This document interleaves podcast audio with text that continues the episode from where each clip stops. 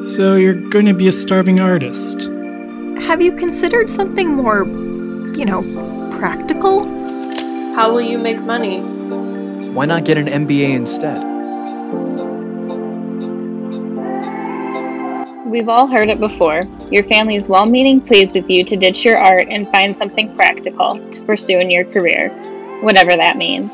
During Practical Advice for Impractical Pursuits, students in MSU's Arts Cultural Management and Museum Studies program will explore stories from industry professionals across arts and culture, arming you with all the knowledge you need to not just make it, but thrive. Hi, I'm Cara Davison, a senior in the Arts and Cultural Management program. Today I will be talking about public relations in Broadway with Bob Hoffman, Public Relations Manager at Wharton Center. Bob, thank you for joining me. We're going to start right off the bat with our first question. How do you think videos have changed public relations and social media? Absolutely has revolutionized it. When I started 20 years ago, um, we had videos. They were on DVD, which we had to then take and drop off to the TV stations if we wanted to give them any form of video to run with the story. We didn't have um, a website that had video capabilities with it. So the whole thing has just changed immensely. Um, we didn't have the marketing opportunities back then that we have now. And I remember, you know, asking the agents for the Broadway shows to send over video. They would send it in either uh, VHS or an M3 format, or I'm sorry, a beta format. I would get it in the mail a couple days later. Some days they would overnight it, and then I'd have to take it to the TV stations. um, which you know at the time i mean that was the way you did it. So it was like okay well that's that's how you did it. Um and it was hard. You know, you think about it, it takes a lot of time to get up out of your office, to go to the TV stations that are in different parts of the city, drop them off, make sure that they get them, uh, make sure that they're going to use them. And that's the other thing is that the cost of it was was you know enormous when you think about creating a beta tape or even a DVD, um, and then sending it out. If you're in New York and you're an agent, sending it out all over the country um, they would send like maybe one or two tapes. If you needed more, you had to pay for more, and the the house, like Wharton Center, would have to pay for that. So, yeah, it's much different now. You have the ability to download video, and uh, it's just so much more convenient for reporters. Absolutely, I can't even imagine having to wait for the physical video, take it to the news stations, make sure that they can use it, and then having to get more if you need it. How do you pick which news house gets the recording? I can't even imagine. That was always difficult too. That was always difficult because if you had one and you know you don't want to necessarily pay for more or you can't copy it, then you'd have to pick which one was going to get it with the hope that they would use it. And oftentimes you drop it off and they wouldn't use it. only having one copy of the video for marketing and then to drop it off to a news station and have them not even use it would be so frustrating. I cannot even imagine. Next question. Um, writing is a huge part of PR, as videos also are. How do you feel your experience in the newsroom has given you an edge on creating a fantastic press release? Absolutely, so critical. You know, as a reporter, you'd get lots of press releases. You'd be inundated with them during the day. And I was able to pick out the ones that really stood out for me. And the ones that stood out for me, I modeled the Wharton Center release after. And that was the vital information was at the mm-hmm. top the date, time, the location, the cost, anything was at the very top of the release. And then the rest, the body came later. So you know, you'd get releases that would start out almost like a letter and they'd be like three pages long. As a reporter, you don't have time to do that. You don't have time to go through and look for the information. You want the information right away and you can decide whether or not it's something that, you know, you need to act on immediately and file or if it's something that you can uh, you file. Um, for instance, You know, you'd get a release about something if it's a Monday, you'd get a release about something that's happening on a Saturday, but you'd have to go through the release to find out that it is happening on Saturday. Where a great press release would have all that information at the top. You could file it in the folder if it is happening on Saturday. You know that at nine o'clock on Saturday this event is happening. So we modeled Wharton Center's press release after that. We also know that as a journalist, you don't have time to read three pages of content. You want the basics, and then if you're interested, you'll go get more. That's from a TV perspective. Um, and I find that that's the same for a print perspective too. Mm-hmm. You know, you don't want to put everything in there. If they're interested, they'll call you, they'll do an interview with you. So I really like to have my releases only one page. That was actually an assignment we had um, at the very beginning was we had to practice writing a press release. Um, and I had never written one before, so it was really hard for me to be as succinct as possible and try and keep it to just one page, like you said, and get all of that vital information and not overshare. It's really hard, but you know, when you do it, you got to ask who, what, when, why, how. Mm-hmm. And if you can answer those questions, um, it's great. I got to be honest with you. I like a media alert better than I like a release because a media alert is is just that: the who, what, where, when, why, how, and it's a quick sentence about it. So you can look at that and decide, okay, that's what I want to cover. So what we were doing at Wharton Center when we had time, and that was the the operative um, word is, if we had time, we would create a news release, but then we'd also create a media alert about the event as well, so we could send it out. Um, both of them. I had no idea that Wharton Center was also sending out media alerts. So that's really interesting to learn that they're sending media alerts and press releases. So Broadway is looking a lot different at the moment. Everything is closed. Um, with the theater world shut down until 2021, what is currently motivating you? Well, right now I'm on furlough. what's motivating me is to hopefully someday get back to work. I love my job at Wharton Center. It's you know, it's fun mm-hmm. because we're working on uh, shows that are incredible, that are magical, that change lives, and I love that. So I guess that's motivating me um, to know that we will come back. I mean, Broadway will come back. There's too many people that love it, and there's stories motivate people and they always have mm-hmm. and they change lives and so that's not going to change just because of pandemic so we say we're on a break yeah. we're on intermission so in that same vein are you feeling optimistic that wharton center will open before broadway after broadway same time i think they're working alongside broadway i don't think wharton center is going to do anything mm-hmm. that's immediate um, think they're working with, well, I know they're working with leaders in the industry to determine when the best time to do that is. Yeah. Um, unfortunately, because I'm on furlough, I just don't know that answer. Um, but they're smart, and and you know, Wharton Center is full of capable individuals who are working with the best in the industry. So my hope is is that it it's at a time when it's safe. Mm-hmm.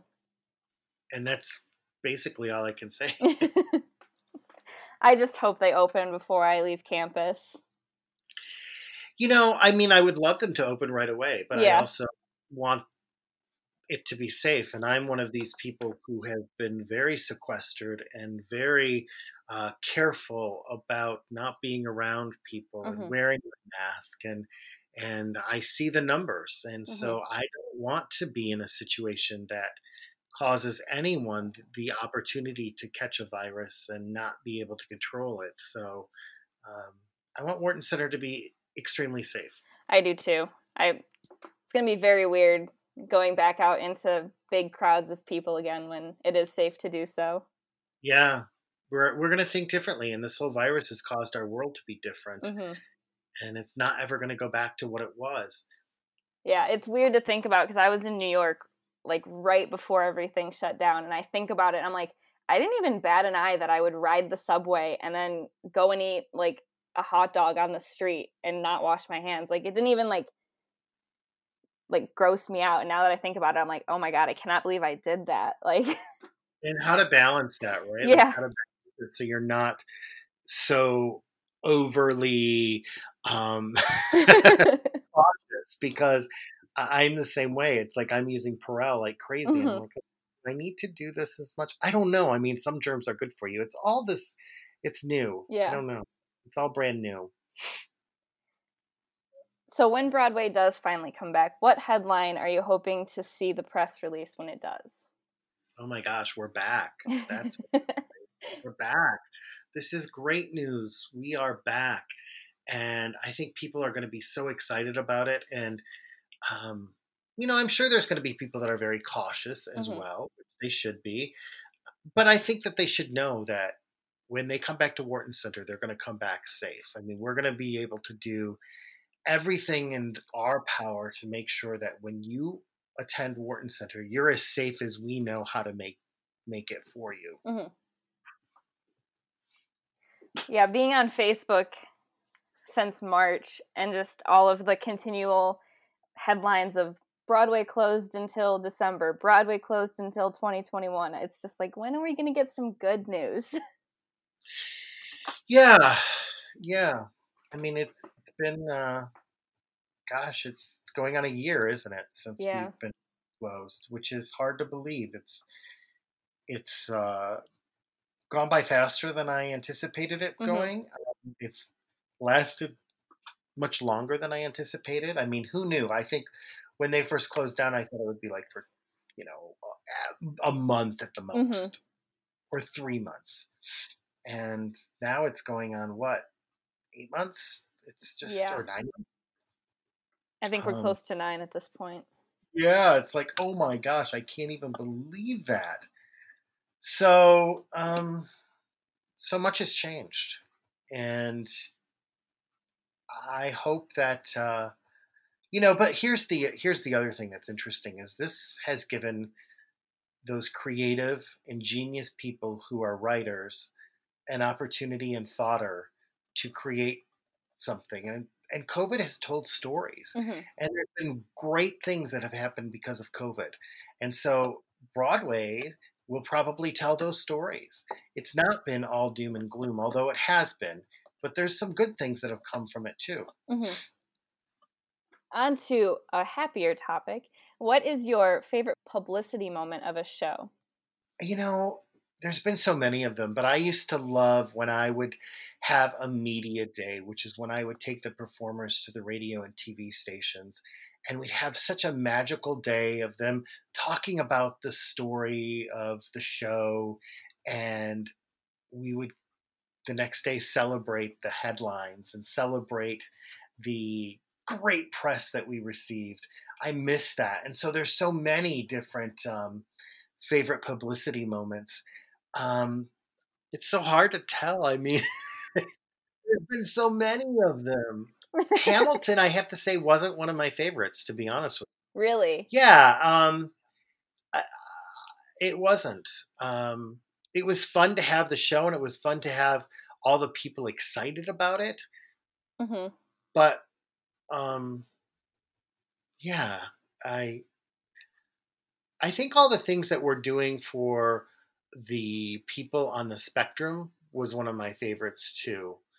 hmm Um, that the sensory friendly. yeah, the sensory friendly was really one of my favorites because I kind of went into it thinking, as a novice, like, okay, are there that many people that really need this? You know, I'm thinking, what do Mhm. we have to do all this work for? And I've got to tell you that I was beyond uh, overwhelmed at and learned so much about the spectrum and people on the spectrum and the autism community. And I'm embarrassed to even say that I didn't realize how significant it was until that. So for me, going through that opportunity was an incredible eye opening experience. And Mhm. I'm just really proud to say that Wharton Center is a leader in that. Yeah, I grew up um, pretty hands on with the um, people on the spectrum because my dad worked at uh, Peckham as the CFO. Oh, okay. And so coming to Wharton Center when they had just started the sensory friendly performances, I was so excited about it. And then when I became the education intern, working hands on with it was just so much fun. And it makes me really happy that theater is trying to be as inclusive to everyone as they possibly can. That was really eye opening for me. And, uh, you know, it's, it's just given me such new perspective and i i just remember feeling this incredible amount of pride Mm-hmm.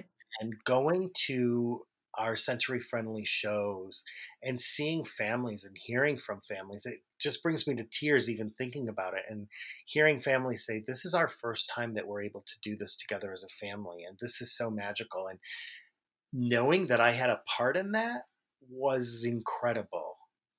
That's what theater is all about. It's when you realize the impact that something so magical has on one person or a family Yeah, were you at the the Lion King sensory family performance? absolutely yeah I think that is my favorite one that I have worked on. me too me too um, well that and the cat in the hat was pretty cool too. That that Um, one was fun too. but yeah the lion king and just being in the audience and seeing the excitement and um, i guess it taught me some very important lessons of i, I mean to be honest Cara as i told you i sort of went into it thinking well this is a lot of work and are we really going to have a lot of people show up for this is this just you know hmm because I didn't know. And once I knew, I was really ashamed that I even thought that. But I'm also now motivated to tell that story more because I know people out there are like me thinking the same thing or thought the same thing. hmm And final question What advice can you give us during these unprecedented times?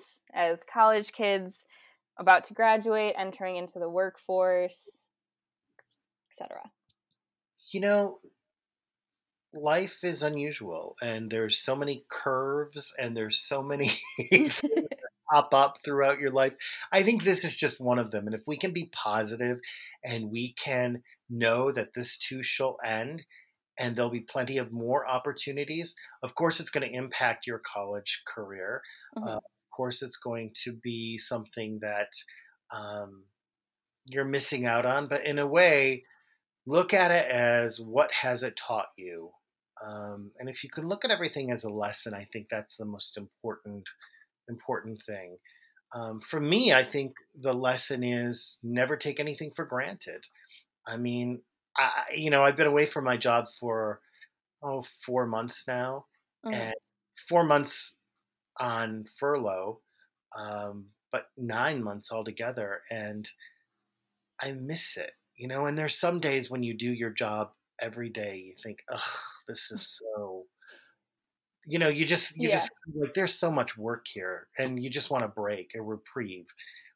And now I'd give anything to go back to that and realize how much fun it is and how good I was at it. And I, you know, I don't say that, but I, but I've done it for so long that I really think that I learned so much and, and I've learned what works and what doesn't work, especially with publicity. And so, um, and I made an impact with people. I mean, I have journalists call me still and say, Hey, I miss you. I hope you're doing okay. And that means something to me. It's all about relationships. And, and I feel like I did a good job with that. And so I miss that. Yeah. But for you, I guess know that you know it will be back, and you'll have plenty of opportunity to go. And you've discovered something. Uh, you've discovered. Well, you worked at Wharton Center, so you know what it's all about, Mhm. and I'm sure you learned so much, and so that'll stay with you the rest of your life. Yeah. I, I hope I can get back in the office one more time before I I hope you can too. When do you graduate? I graduate December 2021. Okay, I'm sure you'll be able to get back in before then. Hopefully. Yeah. I miss seeing everyone. I do too. I miss. Yeah, I miss everything about it. I went in one day to help Bert with something and it was just a ghost town. I was like, this just doesn't feel right. What have you been doing, Cara? um, so I'm the Nielsen intern, but I've mo- mostly just been working with Bert, um, kind of helping take some of the workload off him since Lori was also furloughed. So I've been working mostly on the Young Playwrights Hmm. Festival. This has been Practical Advice for Impractical Pursuits, a Michigan State University Arts, Cultural Management, and Museum Studies podcast. Thank you to our program director, K.F. Latham, and the Michigan State University College of Arts and Letters for supporting this project. The opinions expressed on this program do not reflect official entities of Michigan State University. To hear more episodes and learn how Michigan State is training future arts administrators to manage with compassion and care, visit artsmuseumsmanagement.cal.msu.edu forward slash podcast.